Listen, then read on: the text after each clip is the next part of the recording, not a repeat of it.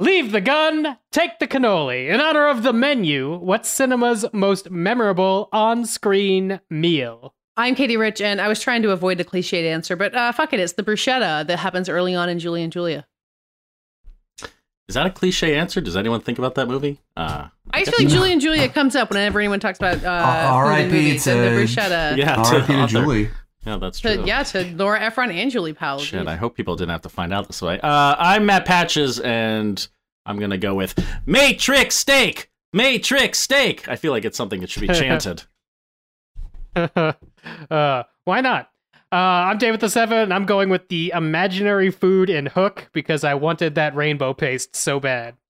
No idea what it tastes like. And I'm David Ehrlich, and I swear we've asked this question before because I distinctly remember responding with the meal that No Face eats in Spirited Away, uh, or really any of the Ghibli food, which always looks so tasty. And there's a part, apparently, a part of the Ghibli exhibit in, or sorry, the part of the Ghibli Museum in Japan that was recently opened is dedicated to the food in their movies. I would love to go and check that out. Anyway.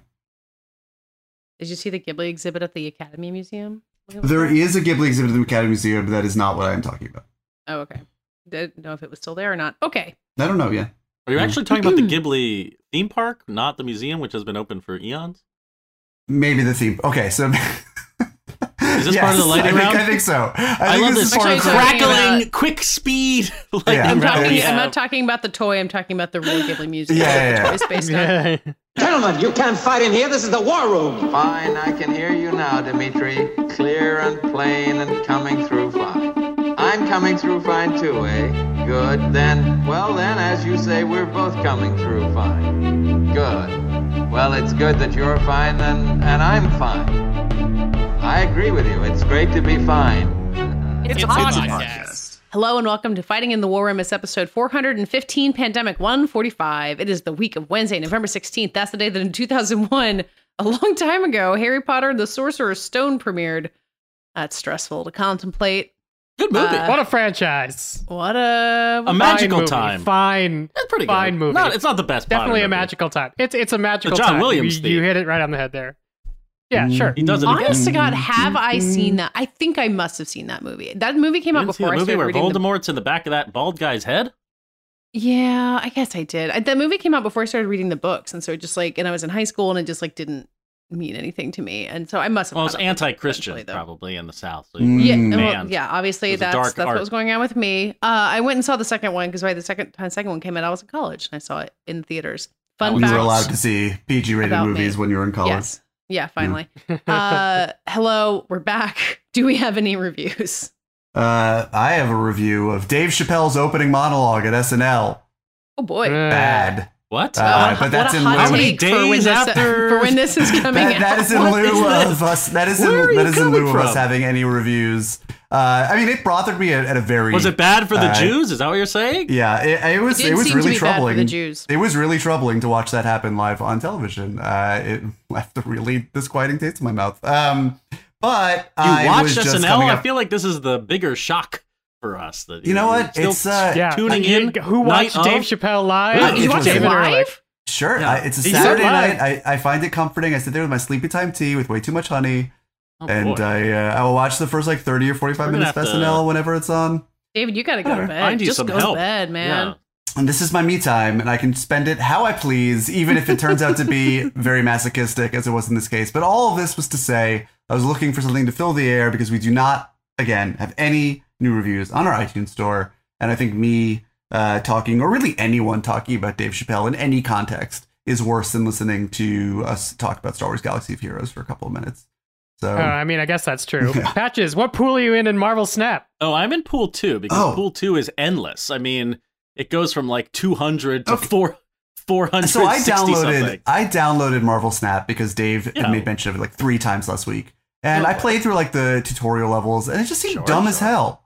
It, No, it's there's not dumb at all. nothing nothing that hell. grabbed me, nothing that grabbed you me never like played, the uh, gotcha uh, games, or or because I'm into another deck building game that I referenced on last week's show, Slay the Spire. right. Yes, yes. Uh, and so like the deck building aspect of Marvel Snap was enticing, But as soon as it was just like, hey, you play these numbers and the numbers, but it was like an FF. Tw- it was See, like the, I- the mini game from like Final Fantasy VIII, but worse. Yes, yes, it's like Gwent from Witcher more Yeah, than it is sure. um like a, a like a Hearthstone Hearthstone. Uh copycat. I, I like that I don't have to buy anything. I'm just collecting cards. I like that it's a pretty even playing field that everyone can have the same cards and then there's a lot of curveballs. There's the locations where you can play the cards. Like it's not magic the gathering which i was obsessed with as a kid. It's o- that would be overly complex. That would be, take a lot of work building the decks. Here it's pretty straightforward. You can play in like five minutes. It's a great pooping game. It's a great watching my baby game. It's a great i'm waiting on for the train to come game like it's filling gaps for me marvel snap and i like the art this is gonna be a Marvel filled episode now that we're talking about Marvel Snap. Oh, boy. add. But uh, yeah, Marvel Snap. I'm I'm I'm snapping away. Dave. I mean, I'm also in pool two. I think I'm only like 20 collection points away from starting my pool three. Wow. But if I've learned anything from the Reddit, uh, if I get bad pull three cards uh, from the very beginning, the game becomes less fun. So I'm nervous, but uh, on the edge of anticipation. Mm. Katie, Well, have I'm we on the edge of you? God. anticipation. Leave us a review. Look, I'm on the edge of looking up anticipation to Marvel see what Snap our on my listeners phone will right say now. about the show. Would love to be reading about it on iTunes, Fighting in the War Room, so you don't have to hear us talking about any of these things. There was something else I was gonna. Oh, uh, on a more positive note, Sesame Street. You guys heard of Sesame Street? Sure, fucking yeah. rules. I saw you Uh, watching it on BeReal. I commented uh, that how much Oh my I God. love uh, the one woman on on Sesame. Okay, just quick Sesame Street. Which one? Quick Which se- one? Quick Sesame Uh, Street take, and we'll get to Patches' uh, crush. Sure. Ha- Yeah, I have Hailee. Steinfeld's uh, Hailee Steinfeld's Talking fucking about this songs last in like week? every other episode. Yes, incredible. I told you. Just incredible. Yes, it's I mean, a her, her finest performance, maybe anyone's finest performance. You've got Insane. a problem. Gonger, a legend. Love Gonger. Absolutely. Uh, Chef's kiss. Gonger's kiss. man, the songs for fucking Numbers of the Day and uh, Letter of the Day, which are really the only parts of the episode that Asa wants to watch, and so I have to like go and fast forward through all of them, and sometimes there isn't Time a for the number letter of the day. What's that? I like that you're catching up Like these things This should be top forty hits. I mean, It's the been a long songwriting. time since I it's watched like Sesame Max Martin Street, but doing those this. songs Is are- the Matrix doing this? These songs are incredible. Anyway, You've been. um, and also like trying to Pill. figure out Today's who color is is Mr. Who is Mr. Noodles? Uh, and it's like I swear, I, I could. It, Noodles. it, it seemed at one point, and I'm like 85 percent sure it was Benedict Cumberbatch, but he was he was so demonic under the Mr. Noodles. Have you gotten to the costume. Ilana Glazer? Uh, Oh, I've seen plenty of Oh, her. She was my yeah. first. She was my first Mrs. When are we gonna get Mr. like a Noodles' sister. Spider Verse version of the Noodle universe where they're all fighting together? I do think that there's something inherently sinister about the Noodles family. Um, I it, I find it a little off-putting, uh, but you know, What about what's wrong What with the you do? dog? no, the, no, Schmoodles is great. Schmoodles, Schmoodles, the Noodles dog is amazing, but uh, the whole sound effects. Katie, did someone just like whiz behind you? Um, and not in the Uh, peeing sense, but in like the whooshing going past you very fast. Ghost. Or is your Uh, house haunted? no, but I did Oh. just re-download BeReal on my new phone now that you guys have reminded me, and I put you guys on BeReal. So Mm. Uh, Anyway, there was a second there where Katie was going to download Marvel Snap, and you guys Yeah, changed the fucking subject. Oh, no, my question about Marvel Snap is: Do I have to spend money? You Nope. don't, and and this is a big thing. You can spend money and get more like variants of art or a few new cards, but like you don't have to spend a dime, and I haven't, and I'm having a blast. All right, Tom, you know like what? life. What if for next week I have tried Marvel Snap? What if what if we do that? Please, Yeah, fill out this this week.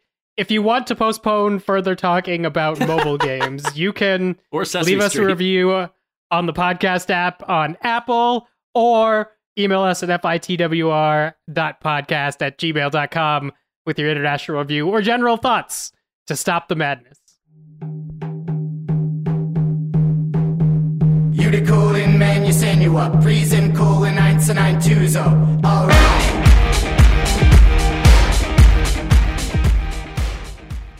All right, tonight's a uh, tonight's a big night for Marvel. Later in the show, we're going to be talking about Black Panther: Wakanda Forever. Uh, before th- this is the thirtieth Marvel movie. Am I correct, Dave? With that, do you know this off the top of your head? Is this? I believe this is like. I think it's 30. actually the 32nd. All right, it we're we've passed thirty. There's a lot of yes. Marvel movies in this mega franchise, as you often call them. Um, and I, I think what's interesting about them is that they have a legacy, and a lot of it has to do with post-credit scenes of teeing up the next Oh no. movie in the franchise. What doesn't seem to stick, or I guess my big question is, does anyone remember what these post-credit scenes were from movie to movie? Are they memorable or are they flash in the pan discussion worthy? So tonight, Is as our a tidbit, quiz that this is a Dave quiz can do and no one else can? Okay, so let's let's calm No, down no, here. t- t- There's everyone will be on a track. We'll we'll randomize here for a second, but uh, David and Katie, this is going to be a quiz about remembering what the specific post-credit scenes in Marvel movies are. You get three points for anyone you get right. Dave only gets one, and we will declare a winner at the end. Wow. And I'm going to go as quickly as possible because, as I established, there's at least 30 Marvel movies, and and some movies have more than one.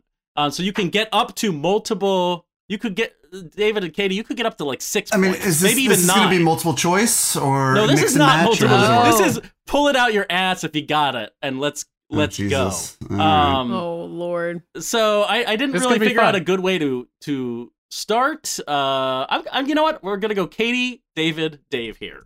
Um, and I'm gonna Okay. I'm gonna make life I a just little feel like mix and match or, or multiple choice is very doable, but pull it out of It your is. ass is It is impossible. Kevin. Feige himself would break down in but I tears. think Dave and could do it. I God. think, it, and it's funnier if you don't know. Uh, so let's let's just go here. So Katie, Iron Man, the very first one. What's the post credit Okay. scene of Iron Man? Do you have any recollection? Uh, That would be Samuel Jackson showing up as Nick Fury. That's right. I mean, do you remember what he Is there invites another Tony one? Stark? No, there's only one. There's only one. But do you okay, remember what he, he, invites says? him to he invites him to join the Avengers Initiative. Okay, look, I know I'm an That's idiot, right. but like that's the one that if you know that Marvel movies have post credit Okay. scenes, you know that. Katie's one. in the lead. Katie's in the lead. Okay, David, you're up. The Incredible Hulk. It's technically the only Universal Pictures Yeah, Marvel yeah. movie, but it, it's in continuity, so it has a post-credit scene. What happened? Yeah, it's uh, fucking the Hulk at a bar in New York, and uh, someone I want to say it's Sam Jackson. No, maybe it's Tony Stark. No, it's Sam Jackson comes in to the bar and is like, "I want to tell you about the fucking Avengers Initiative." Man, this is the perfect response for like wires crossed to the Marvel universe. You you have the setting right. I'm gonna give you one point. It does take place in a bar, but actually Tony Stark meets a drunk Thaddeus Ross at a bar and tells him he's getting a team together, uh, and maybe the Hulk will be on it. We'll see. Uh, so- no, it's about the Abomination. He, the Incredible a- Hulk post credit scene is trying to recruit the Abomination. I don't even I don't even remember the Wow. exact scene. So there you go. And Wow. I'm, have the answers in front of me. They Um, had two one shots to square that. Anyway, fuck. go ahead, Pat. Okay, I'm gonna still give David one point for that. Okay, Thank you. So Dave, your first one is Iron Man two. What is the post credit scene in Iron Man two that everyone was losing their mind over back in 2010 or whatever? Oh shit! What is the post credit Yeah, scene what in Iron Man Two? up? what a twist. Um, Agent Coulson calls headquarters because they found Thor's hammer in New Mexico. My God, yes, that's absolutely right. But you only get one point based on my my curve here. Um, Sure, yeah. Katie, Thor. Speaking of Thor, Thor is the next Marvel movie that to have a post credit scene. Do you remember what happens in Thor? This one is absolutely not memorable at all. Uh, you won't you won't remember. But what do you think happens after Thor? Do you remember what happens at the end of Um, Thor? Is it like Natalie Portman watching for a portal and like maybe Oh. they can sense that Chris Hemsworth is out there somewhere? We're gonna we're gonna get back to that uh, mode in a little bit here. But uh, I feel like that's how the movie ends, not the post credit scene. It's Nick Fury welcoming Erik Selvig, Stellan Skarsgård character, to Shield, where he uh, shows off the Tesseract. of course. Oh, which is what sets up uh, what happens at the start of the Avengers. So that there you go. That's worth a closer look. Is the line that he's fed by Loki in a reflection? God, uh, David, what happens in the post-credit scene during Captain America: The First Avenger? Do you remember that? Well, This is kind movie- of infamous. the movie after Captain America: The First Avenger is Avengers, right? So Correct. I can confirm that. It- it must be. I know the Avengers answer. Um, the You don't get so that. this this must be something Loki related. Uh, with Loki, he is like tapping someone with the scepter somewhere. I'm gonna Is stop it the you right one- there. I'm gonna No, stop you right there. no. Nick Fury says hello to Steve Rogers and mentions that he may need to join the Avengers. and then actually Oh, They really just Wait, did that there was a so trailer. many like there was a trailer for the Avengers movie. They had already filmed it, so they could show a trailer for Avengers. Hmm. Oh. Um, no points for David, but uh, Dave, Mm, this might be a layup for you with the with the Avengers. I should have gotten the Avengers one. There's That's two. not fair. There's two. Yeah. So number one is uh, the Earth is not protected. Uh, they have heroes to challenge them is to court death, and then Thanos turns around and smiles. Christ, yes. And number two is uh, eating at a shawarma death. restaurant that they uh, filmed the night of the Los Angeles premiere. uh, gonna I'm gonna give you two points for that. That's that's that's a bingo. Uh, Katie, remember Iron Man three, the good one? What did they do in the post credit scenes in Iron Man three? I'll give you a hint. It's a gag. It does not set anything up. Really, Dave may take that into. may I'm gonna there, but guess that uh, Gwyneth Paltrow tries out Jarvis. No, Jarvis isn't around at this point. I don't know. Gwyneth Paltrow does something. Jarvis is around, but he's not. Well, no, hasn't he turned into Vision by then? No. Don't they yet. replace him with Ultron? Not. This is Iron Man three. This is before Uh, that. yeah, it happens. It happens after Ultron that that happens. Uh, so no Oh, points for you. Okay. But, okay. uh, what happens? you know, Tony Stark is having post traumatic stress disorder, and it turns out Iron Man 3 is like the story he was telling to Bruce Banner. Um, and Bruce Banner has fallen asleep. And so Tony Stark starts telling him another story. It's a goof! It's your favorite pal, Bruce Banner, in a post credit I- scene just because I like a they could goof. get him. I don't mind a They- goof. Got a goof. Uh, David, Thor the Dark World. you good news. You have a chance for two here. There's two I mean- post credit scenes in Thor the Dark World. I, Tell I me either of them.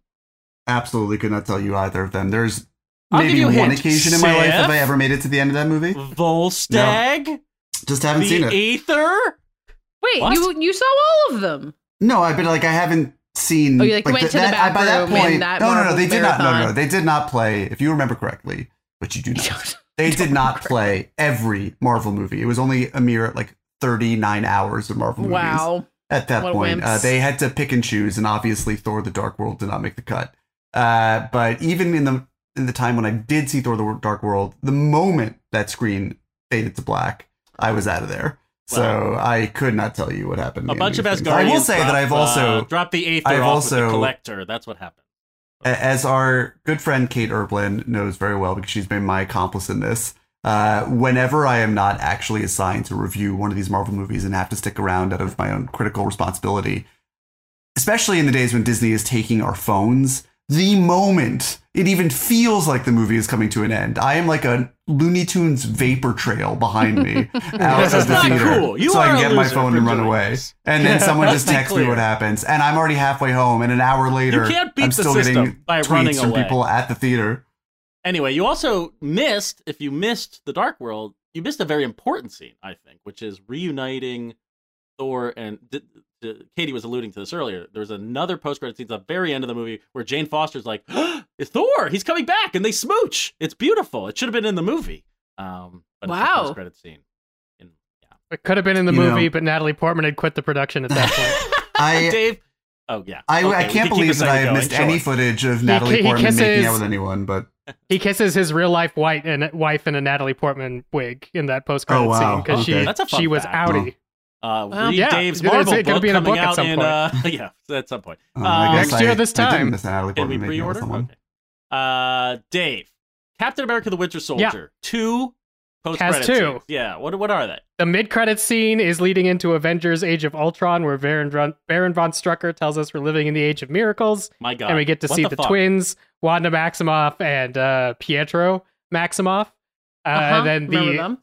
The the end credits is one that should be in the movie, considering it's called Captain America: Winter Soldier, where Bucky Barnes goes into the Smithsonian exhibit on Captain America and realizes that everything Cap had said to him was true, and Absolutely they are nailed it. And Nailed it, nailed it, nailed it. Uh, Katie, Guardians of the Galaxy. Did you enjoy that movie? This is a favorite of people. Yeah. Yeah, Yeah, it's sure. Uh, it has two. It has two solid uh post credit scenes. Do you remember either of them? What happens at the Uh, end of uh those movies? What You happened to. Groot? Do you remember what happened to Groot? Oh, Groot, Baby Groot dances. Yes. To Okay, my I'll favorite song, I. Want You Back. I know that. Yes. Okay. You got. You Uh, name the song. That's a pull. You get. You get a point. Yeah. uh, I was gonna say there's one other. Yeah. There's a What wacky happened to Baby one. Groot after he danced? No, there's a, there's a wacky there's a wacky Guardians Wait. of the Galaxy one that was like, whoa, James Gunn did a got that character in the MCU. Oh, it's Howard the Duck. Yeah, Howard the Duck shows Oh. up at the collector. okay. You let him lick your face. How I'm many? gonna Uh, how many points gonna- do you give me for I that? I feel like I led you on a little bit. I'm gonna give you three points. You did. That's- I'll give yeah, you Dave. points. Dave really gave me a visual a visual clue. Okay, David. Ava- Mm-hmm. Avengers: Age of Ultron. This is, a, this is a big one. This is an absolute big one. Getting ready for the rest of the Infinity Saga. What what happened in post credit scene to? Now Avengers rendered Age non-canonical. Uh, this, this isn't the one where no, this is the one where Thanos, sta- purple Thanos, stands up and he's like, "I'm have to do it myself" or whatever. And It it's- is. Yeah. Okay. Great. It is. It is that. You get Full three, three points. points. Yeah. Why is that job. non-canonical? because he puts on the gauntlet, which is what he has Peter Dinklage actually make for him during the runtime of Avengers: Infinity War. Well, technically, the post credit scene could have happened in the middle of Endgame. In theory, yes, I suppose.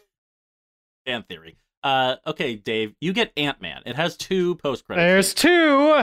One is the promise of Evangeline Lilly coming back as the Wasp in a suit when Michael Douglas shows her the suit that he's been making and perfecting for her, and she smiles. And the second one was actually a scene from uh, Captain America Civil War where they've captured Bucky and they have to infiltrate, or no, they have to build a team or something. Anyway, Falcon's like, I might know a guy, alluding to the fact that he meant Ant Man during the runtime of Ant Man. This uh this this quiz definitely reminded me that Falcon is in Ant Man in a very arbitrary, stuffed in way. It's it's a clumsier moment in, in a mostly good movie. Uh, but yes, you're right. You get two points. Uh, Katie, Captain America: Civil War, two post credit scenes. Do you remember? Okay. So I remembered there being uh, this might be the wrong movie. At some point, there's a post credit Probably. scene where Bucky is in Wakanda. Is this that one?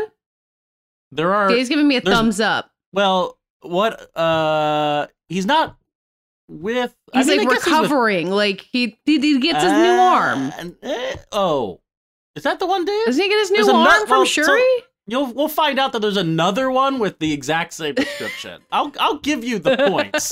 Um, but let's just say, for some reason, Steve Rogers and T'Challa and Bucky are all in Wakanda, just kind of like talking. Um, that happened, and then there's another there's another one that's teeing up a movie that Civil War It- forces us to have to think about. Is this the one where uh, Spider Man is with Iron Man and they're going to go to a press conference? No, I think that's that happens later. during a movie, but you're I'll, I'll give you half points That's for that during a s- because Peter Parker is in the post credit scene. He has like a okay. caught masturbating type moment with his spider gear in his with Aunt May in his room for some reason. Yep. Don't remember We that. didn't we didn't need that tease, but uh we got it. So I'll give you four points just to throw things completely off. Cool. Uh, Dave, remember Doctor Wait, Strange? She got four points. yeah, she got four points. Shut up! Well, there were I'm two the room. I do I identified Strange. people who were in Oh them. no, David is Are next. you- David David is next. Oh, David okay. has to remember Doctor Strange, uh, which is an even greater punishment. David, do you remember Doctor Strange and what Oh, happens shit. at the at the end? Yeah, this movie was part of that marathon. Um, uh, yeah. If, okay, so he is back in uh Shambhala or whatever the Okay. Wi-Fi password. Don't know what that is. It's like Benedict, isn't it Benedict Wong doing something with books or Okay. Uh somewhat? They're back. They're back in the fucking in in the fucking. they are. They are. yeah, the ancient I'm gonna give you thing. points if you can land on the And- other Marvel character. And I want to say that Benedict. Wong is is he like dancing to Beyonce or is that in the movie? That's in the movie. That's in the movie That's the movie. where they're in the Um, library. Yeah. Right, right. So so they're there, Eh, and there's another character who shows up. Due to time, it, I might have to cut you off here. it I want to say it's the Hulk. It's it's you're you're close. You're close. He shows up at uh, with the ancient one in the uh, in the Sanctorum or whatever in Endgame. But no, in this scene, Doctor Strange is talking to Thor, because they have to set up Thor Ragnarok, which Doctor Strange Oh, winds sure. up being in for some reason. Um, okay, Dave, you get Guardians 2. There are a lot of Ooh. fuzzy. You have a lot of opportunities for points here. If you can name anything that happens, there's like four post credit scenes or mid credit scenes in Guardians 2. If you can name whatever you name, I'll give you four points. of them. All right. Uh, Kraglin learns how to use Yondu's fin and shoots an arrow, I think, into Drax's butt. Dear God, yes. Um, that's not even like a, a an important one, but sure, that's that's amazing. uh, we get to see the uh, tease of Adam Warlock's official cocoon uh, with the gold faced lady plays by Debicki. That's right. Um, Love her. uh, we get to see adolescent Groot who's playing video games in his room, and Peter Quill comes in. He's like, "You need to clean this shit up." Uh, we get the Watchers talking to Stan Lee, and Stan Lee references his other cameos as if they really happened. He's been reporting to the Watchers. Amazing. Yes. And then there's also one where we get a Guardians of the Galaxy team we thus far haven't seen yet, but it does have the first Michelle Yeoh as a Marvel character, and then that gets overwritten by Shang-Chi. But I, I believe it also has the Miley Cyrus head that uh, says something funny. It's insane. What's wrong with you? Forget this shit. This doesn't matter. Uh, yeah, I'll give you It's a five. Miley Cyrus head. Oh yeah. Definitely would not have been able to. Guys, there's that so many Miley Marvel movies. I'm sorry, in this is taking a long time, but I feel like we have to get through the whole thing and really declare a winner here. Katie, Spider-Man: Homecoming. There's two. What do you ha- do? You have any idea? Uh, is Peter Parker at a press conference with uh, Iron Man and no, that stop one? it. That's in a movie. That's in the movie. oh, so these aren't even MCU movies. These are Sony movies. Who's the villain in Uh, Spider-Man: Homecoming? He gets a moment. What what happened? Oh, who's the villain? no, Rhys Ifans was in the uh, was in the Andrew here? Garfield ones. Uh, I don't know. I know okay, in phase- I know Jake Gyllenhaal's in the second one. Uh, All right, I, I'm gonna. I'm, we're gonna move on here. I think you. I think you missed this one. This is a- Adrian Toomes. uh, you know the Vulture. He's in prison, and he actually meets. uh Isn't Michael Keaton the Vulture? Yeah, Michael Yeah. Keaton. Adrian. oh, okay. Toomes I thought you were saying Adrian character. Toomes. Sorry, I'm oh, using his oh. in-world full name. Yeah, the famous actor Adrian Toomes. Yes. This Uh, is hilarious to me. uh they they he meets somebody in prison actually it's it's the guy who plays nacho on uh better call saul he's in prison he's he's one of the bad guys i guess i don't remember that very well but um that guy wants to know who spider-man is and he thinks the vulture knows and the vulture's like no i'm not going to tell you because i'm a good guy Wait, is Michael Keaton the villain in the first in Spider-Man Homecoming in the first one? Maybe I and he's also seen the it. villain in the post-credit scene of morbius if you recall Mhm. I thought I had seen Uh, Spider-Man Homecoming, but maybe I didn't. Okay. and then there's a very late scene where captain america does his psa like as a goof um, so that was fun so you get zero points that's really what i'm So doing you've this. got to ten. Zero points. Okay. uh I know David. Captain America is sitting on the chair. Seen that. hmm Thor Ragnarok. Any idea what the post-credit scene in Thor Ragnarok? is all about. Yeah, because This that's one's pretty teeing- direct. It's teeing up. What was after Thor Ragnarok? It was A movie called Avengers: Infinity War. Right. Well, technically a movie called Black Panther, but the Infinity War yeah, no, one is the connection. It's I'm not. sorry. It's not You're teeing right. up Black Panther. Um, at the end of that, uh, I I, I want to say it has something to do with the Guardians of the Galaxy. That should give me something if it's right. Um, uh, no. Nope. Okay. No. Well, it takes place in space. It does take place in Uh, space. I think you're getting it confused because in the post-credit scene, Loki and Thor are talking, and a giant spaceship starts hovering over there as Asgardian vessel. And uh, turns out later in Infinity War, it's Thanos. That guy. He's after them. mm, Uh, also, there's What a a post-credit scene with the Grandmaster where he's telling everyone that uh, the revolution is a draw. That's a hilarious bit that they put in the end of the movie. Anyway, you get zero points, Dave. Black Panther. What happens after yeah. Black Panther? when you This told me we were doing relevant. a quiz, when you told me we were doing a quiz today, I was like, "Oh no, I've spent all the day doing like Marvel line edits Oh, on my book." But this here is we are. perfect. It is. Black Panther mid-credit scene. T'Challa opens up Wakanda to the United Nations, which does play directly into Wakanda Forever, where we start. And then uh, post post credit scene is the one you were alluding to before, where we have see we see a a healed Bucky Oh. who's one armed, living Wolf. in Wakanda. I believe. and uh, they, I think yeah, they call him the White Wolf, and I think bring him his arm. Makes more That's- sense for that to have I know they bring him his Black arm Panther. actually in Infinity War. Yeah, That's uh that's gonna be two points for for Dave. Uh, Katie. Speaking of Infinity War, what's the post credit scene on Infinity War? All right, so they all disappear at the end of Infinity War. So I'm imagining they're not dropping something that's gonna make it uh seem happy. But is Ant is the Ant Man sequel the one that comes after that? Yes. Is- Okay, it so is it a it's done? Is it a quantum realm thing? Do we? Okay, all right. Then I don't. Then I don't. Oh, okay. Is it an Ant Man thing? No. Oh, okay. Actually, uh, I'm Uh, just gonna tell you. I don't think you're. Yeah, I Gonna. don't know. I Uh, don't know. Nick Fury sends a little distress signal to someone in space. oh, Who right. And you watch it? him and Maria Hill disappear. Yeah, in New York. Who's that, I who's remember that, that. Who's that signal going to? Oh, it's Captain Marvel. Yeah, it is. But you don't get points. Sorry. Um, Damn. David, your favorite movie, Ant Man and the Wasp, has two post credit scenes. Do you remember what they are? I feel like this is pretty big. This is going straight into Endgame territory. Yeah, That's a I big definitely hit. walked out of this, but this is uh, the, one of them. One of them is someone in the quantum realm for sure. Uh, that's got to be worth something. Okay, I mean you're you're speaking. Someone in the quantum realm. Uh, I want to say it's Michelle Pfeiffer. No. Oh, oh yeah, no, no. This is like they're oh fuck yeah, they're in like a garage, an outdoor garage, uh, or the fucking van, and someone pops out of the quantum realm and is like. Isn't like, that part holy. in the movie? Is That part's not in the movie. Is that in the movie? I don't. No, I mean they no, go no. into the David, quantum realm. You're quite right, a bit. except someone gets sucked into It the quantum. doesn't yes, get they sucked into the quantum in. realm, I'm but gonna- I'm right I'm about the gonna- location. I'm going to give David is a two s- points. Yeah, Thank Scott you. Lang gets Thank stuck you. in the quantum realm. This is a major plot point in Endgame because he pops out and he's like, "Huh? The blip? What?" And uh, yeah, so you get two points. I'll, I'll give you some. Uh, Dave, Captain Marvel, two two post credits. Okay. technically. I mean, are we going all the way through Phase Four on this? Should I speed up and just get us to the rest of Phase Three? I uh, definitely have all the movies, so yeah. this is endless. I know.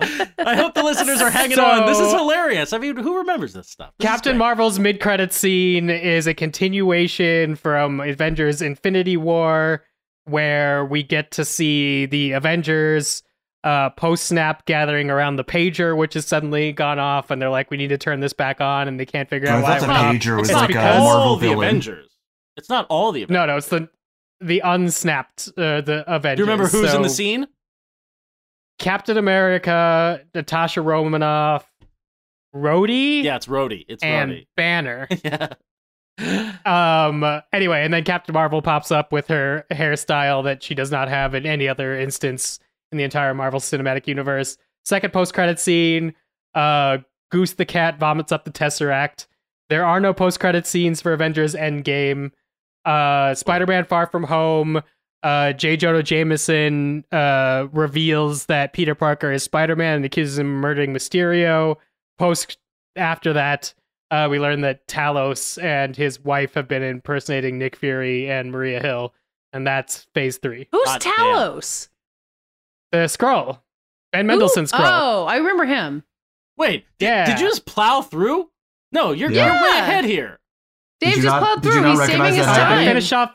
I said if you had all the movies, I do I'd just all finish off. Phase Three. He's finishing off Yeah. phase three. He's he's he's So go for it. You got a whole other phase to go through, patches. If you still want to keep going. Okay, but you, no, no one's been revealed in this movie. Anyway, well, I guess we'll see. Uh, well, we, I mean, I, the next movie is Spider-Man: Far From Home, which is a Katie question. Yeah, I did it. I know you did. I Why did did, that you already. steal that? Katie can have my points Okay, Uh, because Katie this gets two segment points. is supposed to be a tidbit. uh, I tried. Spider-Man: Far From Home is a movie I have not seen. Okay, Katie Hey, I like two it. points. Dave has donated. Wow! Wow! David, Thanks, Dave. David, Uh, Black Widow. Do you remember the major uh, post-credit scene for Black Widow? I mean, does anyone remember any of the scenes for Black Widow? This Uh, one's pretty big. It has relevance to Black Panther: Wakanda Forever. How? Ooh, Was there really Oh, no that's an Marvel movie connection. between Spider-Man: Far From Home and Black Widow? Was it? Wow. There was not. There was a whole pandemic, I which heard caused about our that. first year without a Marvel The movie blip. since But wasn't- 2011. Wow. But wasn't the movie after Black Widow uh, Shang Chi? Well, yes, that was yeah, the movie after doing Black We're Widow. doing Black Widow now. So, so why is Black on the- Widow setting up? But why because is it setting up everything is Wakanda forever? convoluted in this post-pandemic Marvel universe. I, Is I it don't some? know what to Is tell it you. something to do with the dumbest character ever, Bucky? No. Yeah, no. You mean the hottest? hottest? 'cause I, I have, I have fucking. What's the like fridged? what's the expression? Like all information relating to Bucky. Uh, I'm going Um, to tell you what I this is. So, Great. uh, Yelena Belova, played by Who? What a name, Florence. Uh, what's her name? Florence Pugh. Florence Pugh. You. Miss Uh, Blow. goes to Natasha Romanoff's grave because Black Widow's dead, and she's met by none other than Julia Louis Dreyfus's Valentina Allegra de Fontaine. And she wants Jesus to take Christ, down she's Hawkeye. She's actually she's setting up a Hawkeye, the Hawkeye show, because Florence Pugh amazingly is on the Hawkeye show. Uh, but yes, She Julia Louise? Dreyfus is all over the place. What? Are you kidding me? We don't have time for this. Did We not cannot know talk, Florence we Pugh was on cannot the talk Hawkeye about show. Florence Pugh Didn't being know on that. the Hawkeye show. Jesus She Christ. is definitely Oh the God. second best part about the Hawkeye show. Dave, Shang-Chi, the post-credit scene. Do you Yeah. remember? This was not very long ago, but these seem like isn't the it least David? memorable. Isn't it David's turn? No, David just whiffed Black Widow. Oh, David just just- with Black Widow. yeah. All right. Uh, Mid credits, uh, Banner in non Hulk form because he has an inhibitor on, as we learn in She Hulk, uh, is teleconferenced in with Space Carol Danvers, who has yet a new haircut that we haven't seen her with before. Uh, to Wong, who brings in uh, Shang Chi and Katie. Uh, because they're examining the Ten Rings. The Ten Rings are sending some sort of signal out into space. We don't know what that means yet. Uh, the uh, the scene after that is uh uh uh, what's this Shang Chi's sister taking Okay, over the yes. Ten Rings, Yeah, turning it into an assassin circle. I Okay. thought we almost had you there. Damn. Uh, yeah. No, you're. I just don't remember that character's name, Unfortunately, Her name is Xu Xialing. Uh, accompanied by Razor. Fist and John John, of course, our favorite MCU Of course. yeah, I definitely would have remembered both of those people. Katie, Eternals. Did you see this one? yeah, I saw it in the theaters right. for this podcast. I know I this would say the Harry- post-credit Harry scenes are pretty important. Yes, Harry Styles is a guy named Star Fox. I don't know why. And I remember Star Fox from the Sonic games. Uh, What the I hell? don't know if there's No, another one. stop. No, Stop before Star you Fox. commit Star Fox is Star Fox is its own thing, Katie. It was oh, on damn. Nintendo. Okay. Please. It was on Heresy. Nintendo? I thought it was a thing that we didn't have. Okay. Anyway, Harry Styles is Star Fox. Lordy Lord. Allegedly. Star Fox in the Sonic games. I'm having a fucking heart attack over here. There's a second post-credit scene, Katie. Do you remember that? Oh, fuck. Uh, no, I need it. Can you give me, do I get a Dane hint? If I get a Whitman hint, is do I- there. Are you ready? Who? Are you really ready for that, Mr. Whitman? Dane Dane Whitman? Whitman, Who's Black that? Knight himself. He gets the Jon sword. Snow. Jon- Oh my god, right. Wait, He yeah, has they're in a park in London. sword. Is that when like they're in a park in no, London no, and like the a end. No, park no, show- oh, that's the end of the actual That's the end of the movie. No, he gets Um, a blade set up. I think I might have left before Jon Snow showed All up, honestly. Yeah, they set up blade. I guess. Are either Jon are Snow's Harry gonna be in Styles or Kit Harington gonna have Marvel movies, Dave? Like, are those movies actually gonna happen? Oh, you don't throw Uh, Harry Styles yeah. away. He'll be back. He'll be back. I imagine. I I imagine the Eternals will show up at something else. Is it Eternals two? I don't know yet. All right. Katie gets one point. So David, No Way Home. no, I This get is a- three points for Harry Styles. Oh yeah, you get. I'm sorry, you get three points. You get three points. That's absolutely right. That's Thank it. you. I'm, I forgot that we're for Star grading on a Fox, curve. my favorite It's been so long since I uh, gave points Sega away. that- Genesis Oh my character. god, shudder, shudder. Uh, Ka- uh, David, No Way Home. This was recent. Has Oh, this is still two has two post credit scenes that you definitely stayed for. What were they? Uh, no, I didn't. Um, No I Way Home has was- these a are like post credit scene I with one of absolutely like the did not stay for the- these. The most famous Marvel characters. Everyone loves him. They want to see him in movies, and he was there in this post credit scene. No, no. Um, I mean, I'm sh- I'm sure it will come back to me when you say it. Not that I, I did not actually see this scene. I did not stick Okay, around. But, Here's a uh, hint. Uh, Venom drinking at a bar. Oh, it's Venom. Oh, I'm sorry. That's that's the whole scene. Yeah. Uh, it doesn't make any goddamn sense. Uh, but Mhm. Venom is Venom is in the end of the movie, and then there's also a little thing Great. at the end where uh, Betty Brant gives a little Midtown news report on graduation, and Peter Parker's nowhere to be found because remember he wished himself goodbye. Yep. He doesn't exist. Yeah, Whoa, dark. very sad. Um, David multi or Dave multiverse of madness. What do you do? What do you, do you remember? Uh, Charlize Theron's Clea shows right. up uh, to take uh, Doctor Right. Strange in the Dark Dimension, and then Is that gonna uh, happen? I guess that's Pop, gonna happen. Pizza Papa stops punching himself. Is the other? That's absolutely The right. other Two one. points to you. Okay, Katie, you get the final point. Thor: Love and Thunder. It just happened. Did you see? Oh, we're it? not doing Black. We're not doing Black Panther. We can Uh, I talk did about not that. see In the, You didn't even just just throw the spoiler right in the tidbit where nobody's expecting. It. This is it. an open Uh, one for Katie or David to grab. David, do you remember the post credit Which scene one? Love and Thunder? Love and Thunder. This just came out this summer. Um, You were there. Boy, uh, uh, Didn't I was see it. also gone. Uh, I reviewed this movie. trying to remember. I don't have One it. Or- includes a Ted Lasso. Oh yeah, yeah, yeah, yeah. does. Oh, Brett Yeah, Goldstein, Brett shows up shows as something. Yeah, yeah, yeah. He shows If up as anyone- fucking. if you uh, can name uh, it, you get the fucking. point. Uh, no, no, no. I know this one. Do not take this away from me. He is fucking the the god. Go, uh, he, go, he is go. Kevin Sorbo. Um, the Hercules. Yeah. Yeah, there we go. You got it. Nicely got done. there. Also, Hmm. Jane Foster enters Valhalla, and uh Heimdall is there. Heimdall. Idris Mhm. Elba? Idris Idris Elba Elba's showed there, up for the post credit scene. Guys, this was the Did we? post credit scene quiz. It went a little long, but I thought it was pretty fun. Did you keep track of her refresher. points? I did. I'm going to reveal the winner in our Black Panther Wakanda Forever. Wow. Stick around for that. We'll be right back.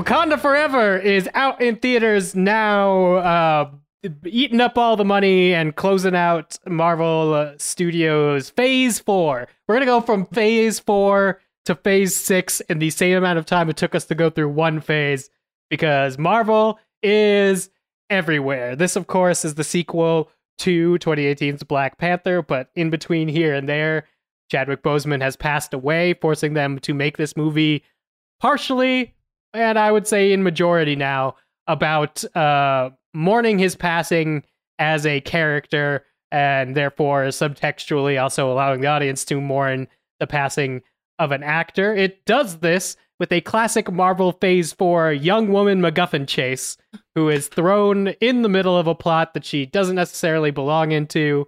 Uh, Wakanda and the uh, new uh, city of Talokan are racing to find Riri Williams, Ironheart, because she has developed the technology to find vibranium, which the world stage really wants. But she's never called And- Ironheart in this movie, to be clear, right?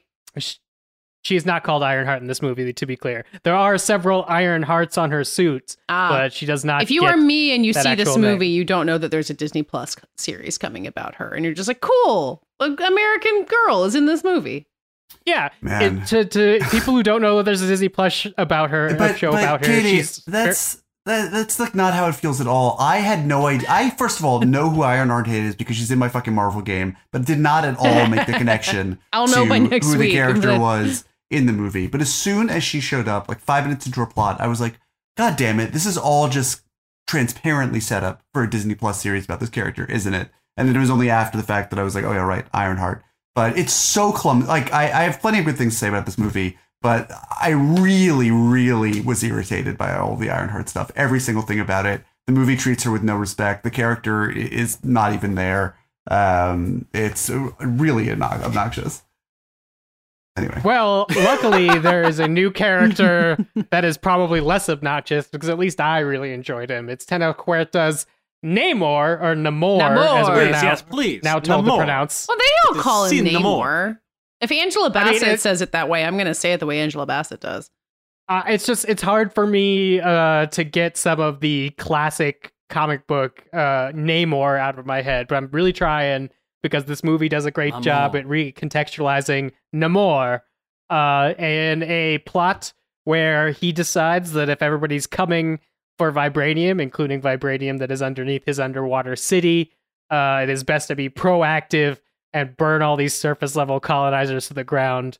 And he would like a um, mourning Shuri uh, by returning Letitia Wright uh, to help him, and because she doesn't want to kill scientists and uh, destroy all of the world, uh, these two societies are put in conflict. And like most of history, the black and brown people are made to fight each other over the sins of the white people. Uh, Wakanda forever. It's Dave, I saw you dunking on the tweet from the guy who was like, "I haven't seen Wakanda Forever, but I just can't believe that uh, you know, the, all the white countries wouldn't be trying to get into Wakanda." I was like, "Oh, you didn't see the Yeah. first scene of Wakanda Forever." It's like the first Yeah, act of fuck this you, movie France. is defining that. yeah, France, France is the and worst place in the world. and also Richard Schiff. we, we, yeah, we were going to be talking in our in our deleted uh, mini segment tonight about the not deleted, not uh, recorded. To be not clear, recorded There's no, mini there's no cut to be released. the world's hottest actor, currently starring special appearance by, I should say, in the biggest movie in the world and also in the biggest video game in the world, in which he gives a really electrifying performance as Odin, is Richard Schiff. Uh, but yes, uh, everything, Dave. Why, why am I keeping? Uh, why am I still talking? People ask this all the time. I don't know. Uh, wait, Wakanda forever. It's okay. Wait, right. David. Yeah, I feel like you came out you came out swinging in defense of this movie when a lot of critics were like, "Yeah, I don't know, it's Marvel bullshit." So uh, you stand by it. Oh Yeah. yeah. I mean, I I I think that categorically both of the Ryan Coogler Marvel movies are just head and shoulders above the vast majority of, if not everything, that the MCU is doing. Just in terms of what's on their mind, their thematic depth, the craft. I mean, the craft, the craft, the craft, the craft. This movie, Ruth Carter is just the only thing I could think of was like Cloud Strife having an Omni slash limit break from Final Fantasy VII. I don't know why my brain immediately went there, but is she broken. is going absolutely nuts in this movie uh, with the budget and opportunity that she has. The costumes, I am not someone who typically notices costumes in a movie or their quality. Thanks to remark on that. Um, I famously, at least in the context of this podcast, can never tell when someone's wearing a wig or not. Uh, it all feels related. The costumes in this movie are eye popping They are and beautiful and all serve the characters. and they everything never feels so bespoke. It feels like from Yeah, a, they every, never feel culture is self-serving. getting its own thing. Um, I mean, and and uh, Ludwig Göransson's score, which is uh, interpolating Nigerian street music and Mayan rap and all these different things into the foundation that he laid in the previous movie, is really beautiful. Uh, Autumn Durald, uh, Arkapaw cinematography is is uh, visible and legible and never too plastic, um, which is impressive in the Marvel. I loved how they shot the underwater world of uh, what's it called? Uh. Talokan. Um. I wish we spent more time down there, but like the splashes of red you see at the bottom of the ocean are really cool and vibrant. But um, I mean, it just feels like there's like an entirely different wing of the MCU. It's like, okay, this one is real and legit, and everything Mhm. else is sort of just um, flimsy bullshit. And even though Wakanda Forever is very messy, um, as I think it, it, it may have been anyway, but certainly um, was was sort of thrown into chaos with Chadwick Boseman's death and they did the best they could to piece together a movie and i think they did a very admirable job of that. But uh, it's still for all of its messiness for all of the ticky-tacky fight scenes and like the action the action was a problem in black panther. It's a much much bigger problem here. Whatever second unit has been deputized to shoot some of this stuff. I mean looking the the, the final sequence in in the water is so weak that you could feel James Cameron just sort of licking his lips uh, in the audience, and just, On- like, on- waiting the part on to the just- boat. yeah, but um, but I think you know what Dave was alluding to about the dynamic between these two uh, nations that have both been well, you know, one had been you know heavily, both were sort of displaced by colon uh, by um, colonization, one more directly than the other, but both were sort of living in um, opposition to it and the threat of it, and uh, I thought that um, what's his face? Uh, it's been a minute since this movie. Uh, what's the guy? Uh, it's Namor. Namor, my Namor, guy. Namor, he has the most annoying power in Marvel Strike Force, where he just like swims around. The animation takes 15 seconds. Uh, and he and in the movie, I will say this to my grave: the stupid flying ankle wings look dumb as hell. They do not translate to the screen. They Oh, look like 'em. so stupid. Um, but uh, the actor playing him is who was it? Tenoch Huerta. Um, Mhm. I thought wonderful. He feels like a variation on Killmore on uh, on uh, Killmonger. Killmonger, Killmonger. and uh, his you know some of the same some of the same adjectives, some of the same uh, beefs, but I think they explored them in interesting new ways. I thought that everything to do with the relationship between Wakanda and uh, Tino Kalam was was fascinating, and everything that the movie did in the more heartfelt vein about uh, Black Panther's death uh, was really moving. I mean, that opening 10 minutes or so, which is siloed off from the rest of the movie in some ways, is striking. I think as those two threads begin to knot together, they also uh, fray quite a bit. um, particularly in the movie's middle and second half, whenever the Iron Heart stuff is happening, is a hot mess. But uh, overall, I mean, and also, uh, just my last thing I'm going to say at the end of my monologue is just, is just, uh, I, I felt that um, Letitia Wright, who, you know, they, they build a number of fail stops, uh, you know, fail safes to protect their butts in case she says something else in the future that might jeopardize her position in a Marvel movie. It's, that's certainly how it feels like watching it. I thought she gives a really impressive and moving performance. I mean, I think she I really is able great. to thread the needle between um, being a grieving younger sibling who's, who's like wrestling with how to live with T'Challa's memory, the degree to which she wants to move forward as you know with his example in order to honor him the degree to which you know his spirit is sort of encouraging her to be her own leader. Um, i think all these things are really palpable across her face. Angela bassett's character helps bring them to the surface as well as does you know quite literally uh, the stuff with namor. But i think that she you know she deals with it all in, in really interesting and, and alive ways that feel so much more human and less didactic than the typical uh, the typical sort of conversations you have um, in all these Marvel movies about policy and uh, and whatnot that have always sort of weighed them down for me. So, yeah, definitely net positive in Wakanda Forever for me. Katie, I want to hear what you thought about Wakanda Forever I because really- it is a long movie that has a lot on its mind. It is, and I really agree with David on most everything that he said. I think the Black Panther movies feel special in this way that is really um that, that grabs you even when the rest of the story is in. Like the the I don't think Namor is quite Killmonger because Michael B. Jordan is kind of his own special effect. Um, but he's really compelling. I thought like Shuri being kind of enamored with his world and kind of taking like taking her time there and like feeling for him was really interesting. And then I think in the second half of the movie, when you need her to kind of like have a dark heart full of revenge, it fails a little bit and kind of made me inevitably think about uh, how it was written for Black Panther for T'Challa instead of her. And I imagine Dave might know better than I do how it was originally supposed to be before Chadwick Boseman died. Um, and you know, you get toward the end and how she reckons with that. Like, I think Shuri is a more interesting character when she's not doing that stuff. Um, but in addition to all the crafts that David was talking about, the acting in these movies is always so much more interesting than other Marvel movies. Like, you see Winston Duke on screen, and for 30 seconds, he popped so much, and not just in like a quippy, I've got jokes way, but like as a real character. And same for Lupita Nyong'o, and same for Danai Gurira. Like, any actor who's in these movies really gets to build something and like deploy their charisma to the full effect. And that also kind of keeps me with it, even as you know some Marvel machinery might lose me. Uh, we can't talk about Julie Louis Dreyfus, or we cannot because I'd rather that she wasn't in this movie. Really? I thought I she liked was it. fun. yeah, You don't I like? just I mean, every time she it cut to her, I was like, "This is a need to be long here." movie. Why are we doing this? What Who, did she, Julia, what did Julia Louis Dreyfus? I don't want to Yeah, I mean- overpraise Yeah, I mean, the all that- two white characters in the. Black Panther movie, but I thought But it I mean, fun. there there is a really palpable tension. I mean, Black Panther was sort of allowed to exist separate from uh, so much of the Marvel Cinematic Universe bullshit.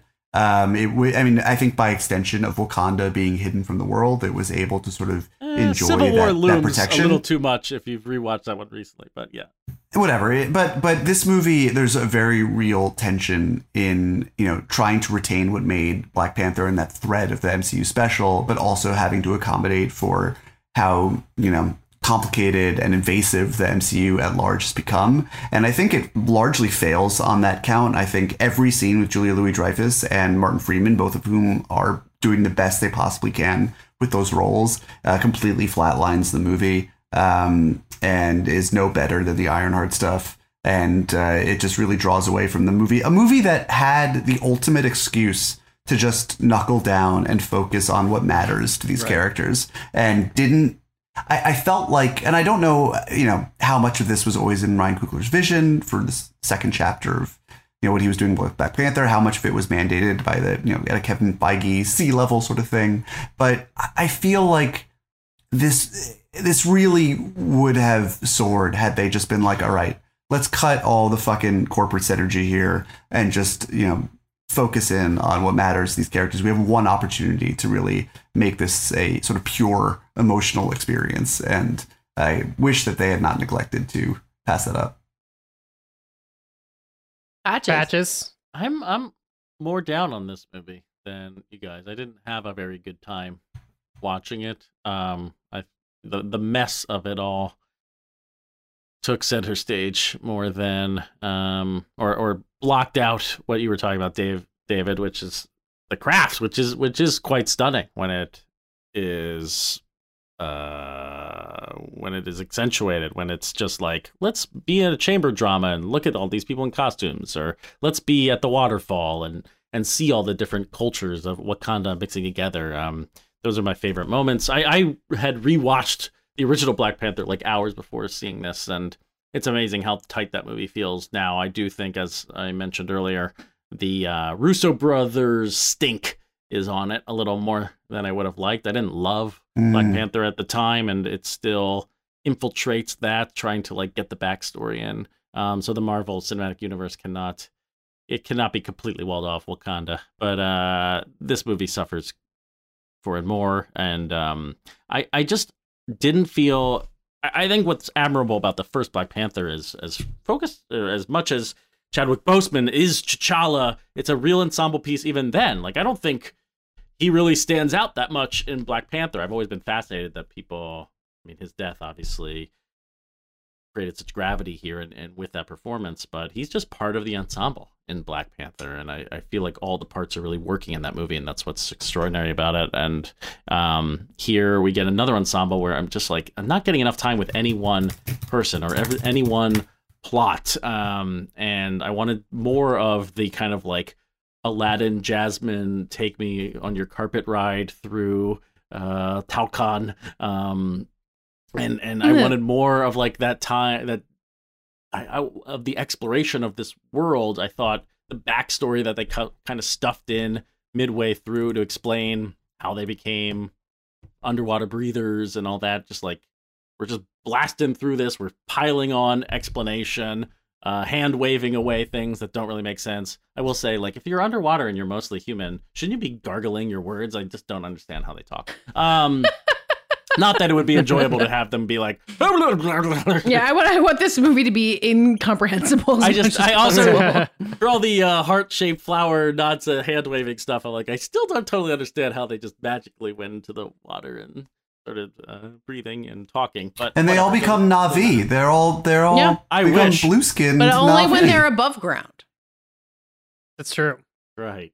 Uh, yeah. So uh, there's just it, it's overloaded. It is, and in the middle of it, What did you think about the Shuri stuff? sinks. Well, and her like her. I mean, maybe this is going I to be think- spoiler territory, so we don't want to do that yet. no. Let we should just talk. Open, I mean, this movie is out. Come on, let's just talk spoilers here. And, and if you haven't understood that we're going, I'll talk ring a ceremonial gong just in case. Here we go. um, There we go. All right, Oh, spoiler. Yeah, let's talk spoilers. And I think the biggest surprise here is that I wasn't emotionally affected by the loss of T'Challa at all. Like this movie is built around Oh. the death of a character, and I did not feel.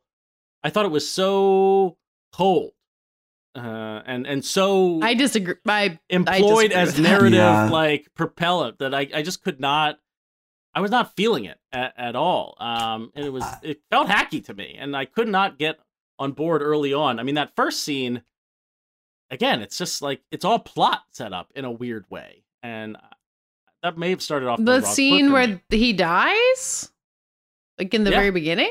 Yes. Yes. I just thought and that where whole they're talking about open building the the heart shaped funeral- the heart shaped flower or whatever. I'm just like I was a bit still plot? confused about like, what's going on here. Why are we I plotting? even I disagree with what Patch is saying about how you know like listen if Patches felt cold he felt cold I do feel like given the circumstances around Boseman's death uh, they did what they could do and I love I I thought I felt very strongly that the characters you know in Wakanda and also just like the political uh, sort of topography of Wakanda itself was all resonating with his death. Uh, you have this feeling that is not, they don't put too fine a point on, which I appreciated. That Wakanda is kind of scattered to the to the winds. I mean, you have uh, Lupita Nyong'o's character living in Haiti, but it's also uh, you know people are a bit unmoored and destabilized in Wakanda, and and you have um, Winston Duke's character who is always sort of itching for tradition in his own way and, and looking for um, you know a way to challenge the throne, and even the fact that um, that uh, Daniel Kaluuya isn't in the movie because of scheduling conflicts. I think, and he's in his character is ostensibly in jail, lends a feeling of sort of disarray that all points back to this collective grief that they're feeling. I, I thought that that came through pretty strongly. Um, but uh, the flower stuff confused me. Like uh, that whole thing about her creating a synthetic flower or the herb. I was like, Because it's I, the herb, Killmonger burned it in the first Yes. Yeah. It did. Okay, I didn't remember that. I mean, I mean, it didn't hold me that up too much. tracks. I just think like the plottiness of it, having to explain his death becomes a burden on the movie a little bit. And But it doesn't explain kind of like his death. It doesn't really ever tell you no, but what he dies doesn't- I mean, he just he What? dies of off-screen death disease. I mean, like Yeah, this- I assume they were just And- making and it like Chadwick important Boseman, thing- where he had cancer for a long time and didn't tell anybody. yeah, and the important thing is that uh, They are. Yes, they Shuri- are preying on the truth. You're absolutely right. But the important thing is that Shuri can't save him with her, you Yeah. know, technical and scientific wizardry. I mean, like that whole scene is not really framed around his death as much as her inability to save him. Uh, the confidence rate with the machine, whatever it is, and her like little green and red bubbles. yeah, I guess Uh, for, but for me, yeah, like, that looms the most the emotionally affecting part was when they ran the Marvel logo silent and and honored Chadwick Boseman, uh, and then to try and like get to Namor and and connect the dots. That's when I thought it became messy. That they are like forcing the plot of a of a Chadwick Boseman less sequel, and and then they still ran with I- I Namor. mean, I like, think it the- felt like leftovers. the issue is that you can you can have you can have American forces, the American force of industry, whatever you want to say, disrupting uh, Namor and his people, and cut Ironheart completely out of the equation. I mean, there's Yeah. no reason that needs to be part of it. The whole like they don't find a reason to justify it, and I think that pulls on all the stuff that we're talking about. It could all have just been, you know, that that Shuri is looking for more vibranium. The, the Wakandans are trying to find it so that other people don't. Um, you know, it, it, it, I think because of the strain on the plot to justify the strain on the plot, uh, I think everything else kind of sags as a result, and it all feels really messy. When I feel like the soul of this movie is just begging for it to be tight. It's begging for it to be so emotionally driven Yeah. and and held together, and the plotting of the movie is pushing in the opposite direction. And I think that you know that's a tension the movie struggles to reconcile, um, even among the things that it does well. Uh, and to that point, but- like comparing Namor to, to Killmonger, like one of the things that I get gets gets sullied by this kind of overplotting is the idea that opening up Wakanda, to T'Challa's last big move, saw it in the post credit scenes for Black Panther. It's important.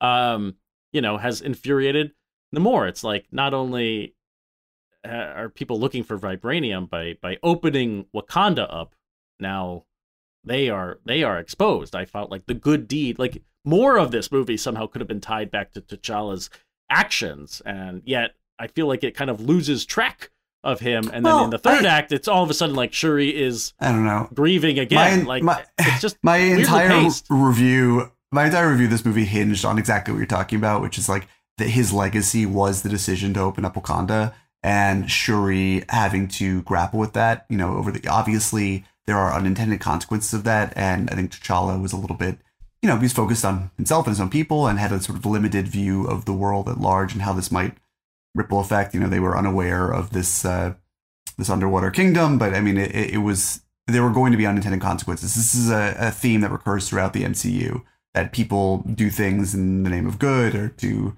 uh, something altruistic, and it comes around and bites in the ass. But Shuri is motivated by, you know, her feeling of, of like th- he wanted to have a more open world. There were things eh, that he wanted to share from Wakanda. He did not want to wall our civilization off, and you know, he's saying like, "Open your heart, Shuri," and she is struggling with that. And I think that that motivates and complicates every decision the character makes over the course of the movie. So I again felt like that was very present in the I wish we I wish we had gotten that scene with her and Killmonger when she finally takes the heart shaped herb. I wish we had gotten that earlier. I feel like that's when the movie kind of kicks off. and It's like, oh, this is what it's about. It doesn't feel like a, a third act thing. It feels like the second act thing where she needs to create she needs to have more violent actions that she I don't know. She's not wrestling with a lot for most of the movie, and then all of a sudden she is. Um, Uh, yeah, and, it's a, I and then we have a giant water battle in the middle of the ocean where it's just gobbledygook. Um, I felt like the Killmonger scene. I mean, it kicked into gear because Michael B. Jordan's incredible, and you're glad to see him again. But like her wrestling with violence in her heart made no sense to me as the character, and the entire evolution of her turning into Black Panther was where I thought the movie really kind of started falling apart because it just it's not where I thought the character is going to go. It's not where I think it made sense for her to go.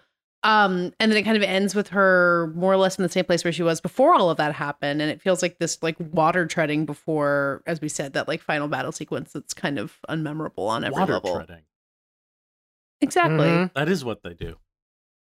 Dave, A was it this supposed movie's- to be uh, T'Challa uh, grappling with The original part of this movie did still involve Namor, but it was T'Challa coming back to a Wakanda that had to govern itself without him while he was blipped out of existence. So he was still Oh. trying to normalize the relationship not only of uh, different tribes in Wakanda, uh, but the uh, conflict with Namor, uh, which is actually hinted at in Infinity War, where Danai Gurira's general uh, reports uh, earthquake off in the Alaskan plate Oh, underwater or whatever. right.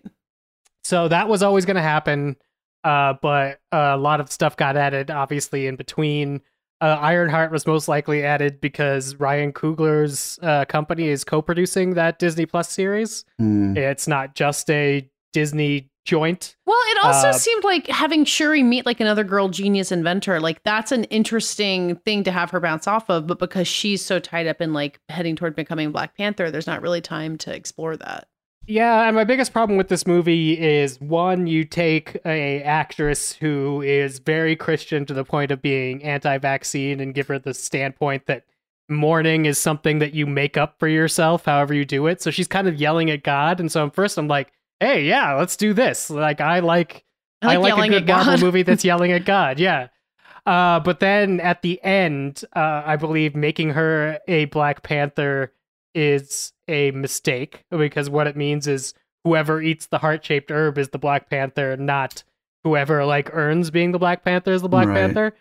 And then, uh, Then it's like the why she could manufacture a zillion different heart shaped herbs. I mean, like Yeah, she could know? have given everybody Black Panther powers for that final fight, but instead Mhm. she just kept them for herself so she could exact revenge. Uh, it doesn't work for me. The end fight really doesn't work for me because the solution to something that has great costume design is not to put everybody in a digital suit. Uh, but yet, even they do that for Danai Gurira, which is like I've That's seen that woman fight in so many different series. Why are you putting a mask on her so that she's like a Ninja Turtle villain in this Oh. like the end of this fucking movie? And then finally, uh, the thing that made me laugh and be like, "Well, the last half of this movie was a waste." Uh, was the post-credit scene sure. uh, where they have their cake and eat it too. They did not recast T'Challa.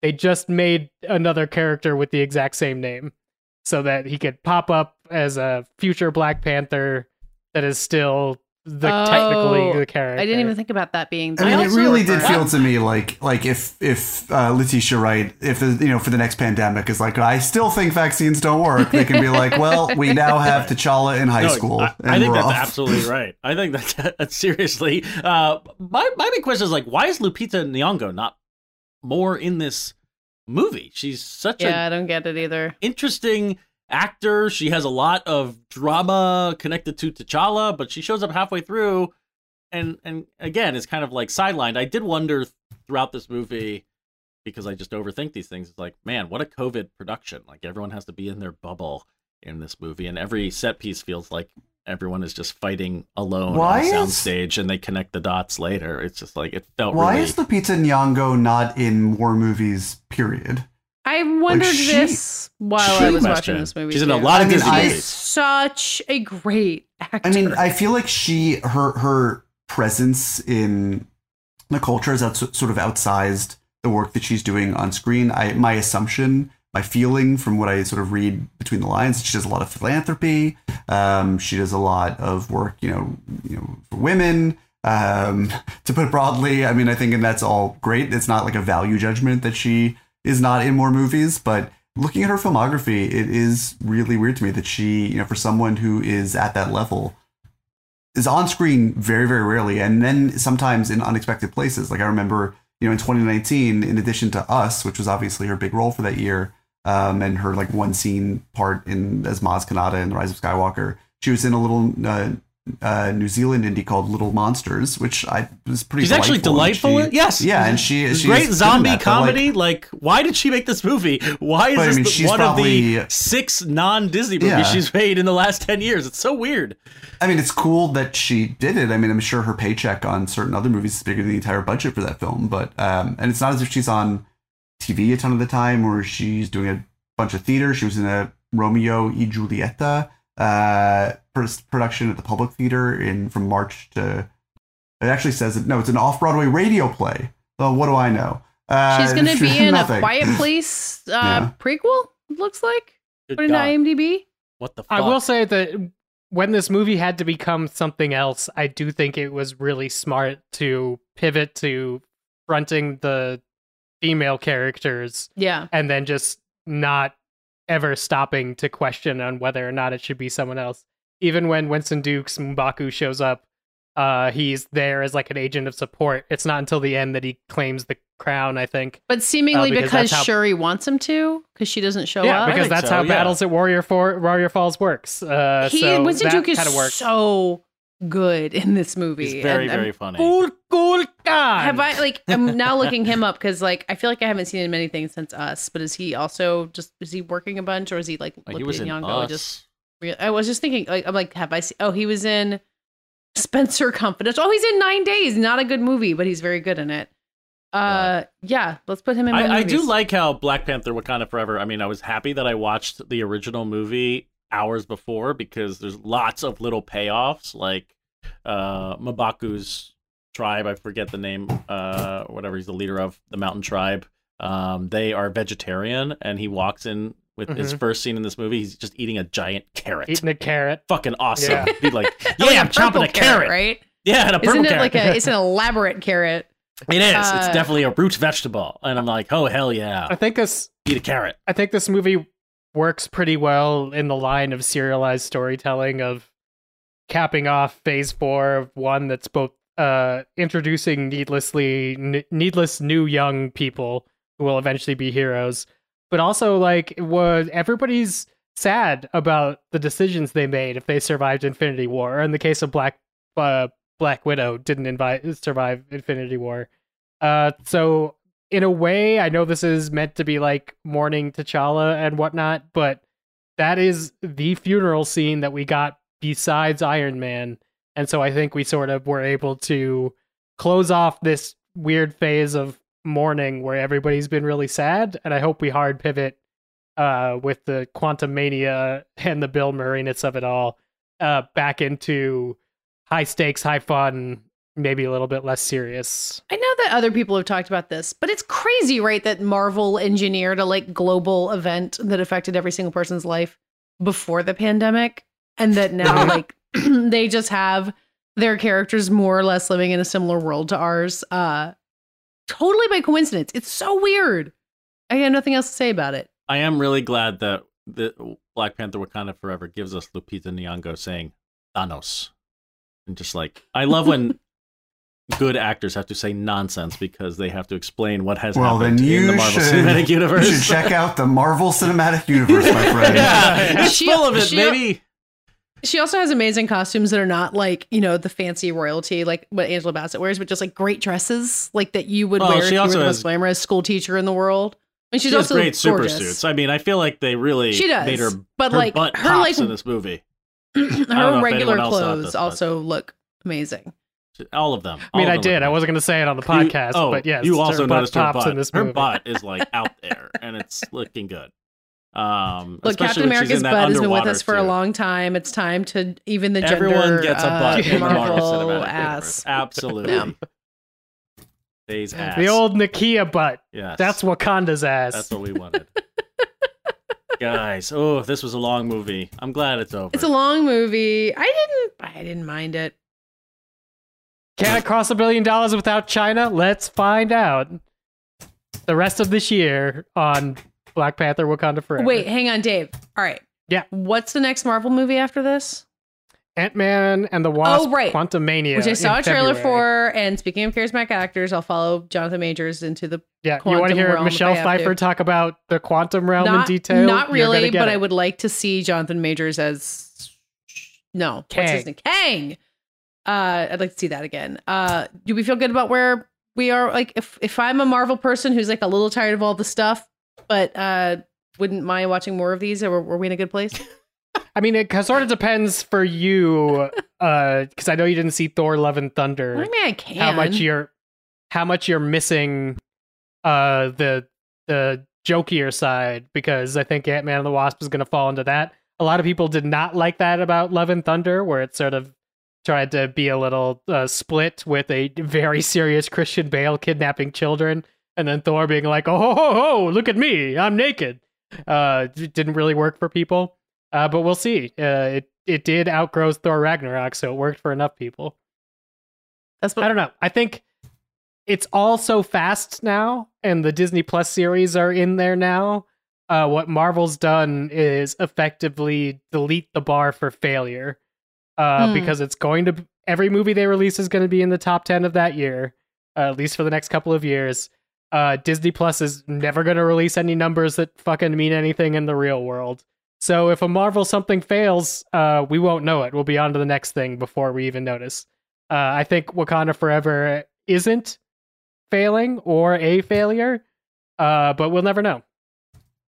that feeling when you realize Eternals was the sixth highest grossing movie of 2021. Yep, there's it cannot Marvel cannot fail. So every time you see someone being like Marvel, the age of Marvel's over, or whatever, it's like statistically you cannot point to anything that says this is bad. It is a gigantic business juggernaut. Honestly, it's weird to me that uh, more than that 14 movies grossed over 100 million dollars in 2021. Given what that year was like, good for them. I, I, I think it's weird. People that really wanted to see movies. Marvel is a juggernaut.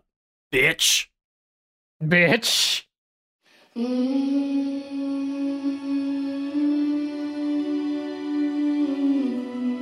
That does it for this week's show. We'll be back next week. We're talking about the crown and possibly also the menu. What's on the menu? It's the crown. Uh, in the meantime, tell the people who you are. I'm Matt Patches, deputy editor over at Polygon. I'm on Twitter at Mr. Patches. We have a website, fightinginthewarroom.com. I bet you we reviewed Black Panther 2016. Wow, that movie came out six years ago. 18, 2018. 2018. That movie came out four years ago. What year? No, wait. No, it's six still. Yeah, six still. Ugh, fuck it. I don't know. I can't do math. Let's go listen to our Black Panther review. I'm sure it's great. I am David Ehrlich. Uh, you can find me still on Twitter. Uh, for the moment, um, at David Ehrlich, you can find me on IndieWire, where you can read my review of Wakanda Forever. Um, in addition to my interview, uh, not by the time that this episode goes up, but hopefully by the end of this week, with Wakanda Forever star special appearance, uh, special guest star Richard Schiff. Uh, mostly, our interview is going to be about his role in God of War Ragnarok. But if either of those things are up your alley, check it out. You can find all of us together on iTunes at Fighting in the War Room. Leave us a review, please. We'll read it live on the show. You won't hear us rant about any comedians in that segment or talk about any sort of mobile games. Uh, we'll just be reading whatever sweet nothings you write to us. Or you can email us. At fitwr.podcast at gmail.com. That is our email address to reach the podcast. I'm Dave Gonzalez. You can find me on Twitter at DA7E. This week on Trial by Content, which is my podcast with The Ringer, we are debating the most important Marvel movie and what that means uh, to you. But also in honor of uh, fighting in the war room, uh, persevering uh, through it all. Uh, congratulations, everybody. Donald Trump's running for the Republican nomination for president again. What a Uh, we'll- horrible we'll- way to we'll end the podcast. What the fuck? I'm, I still get to talk. Oh, thanks. Uh, Oh, Katey's I'm- talking. What a horrible way to end the podcast. know. Oh, God. Uh, I'm Katey Rich. I'm still on Twitter. I muted the term Trump on Twitter, I think sometime right after the 2020 election, and I highly recommend doing the same thing because I've not heard very much about uh, whatever's happening tonight at all. Uh, I also have an important question about Marvel Snap. Can I play it while listening to podcasts? Yes. Absolutely. Great. This is That is essential. my Turn down main the in- requirement. for turn down dumb. the in-app music though, otherwise Oh, you're going to yeah, hear no, some that'd be, stuff. that'd be bad news. Okay, all right. Next week, perhaps I will, I will be able to talk about Marvel Snap. Uh, you can find me at Vanity Fair on the Little Gold Men podcast, where uh, this week I talked to other people about Babylon, which I haven't seen yet. Uh, you can find me on Twitter at Katey Rich, K A T E Y R I C H. We're all on Twitter at F I T W R, where I'd love to hear what words you have muted for your own personal sanity, or you can answer this week's lightning round question, which was. In honor of the menu, what's cinema's most memorable on-screen meal? And thank you for listening, and we'll be back talking to you next week. Bum ba dum, the tum pandan, A pom pom dun did the gunkin ba bum ba bum ba bum. Now I'm done. I'm done. We're done.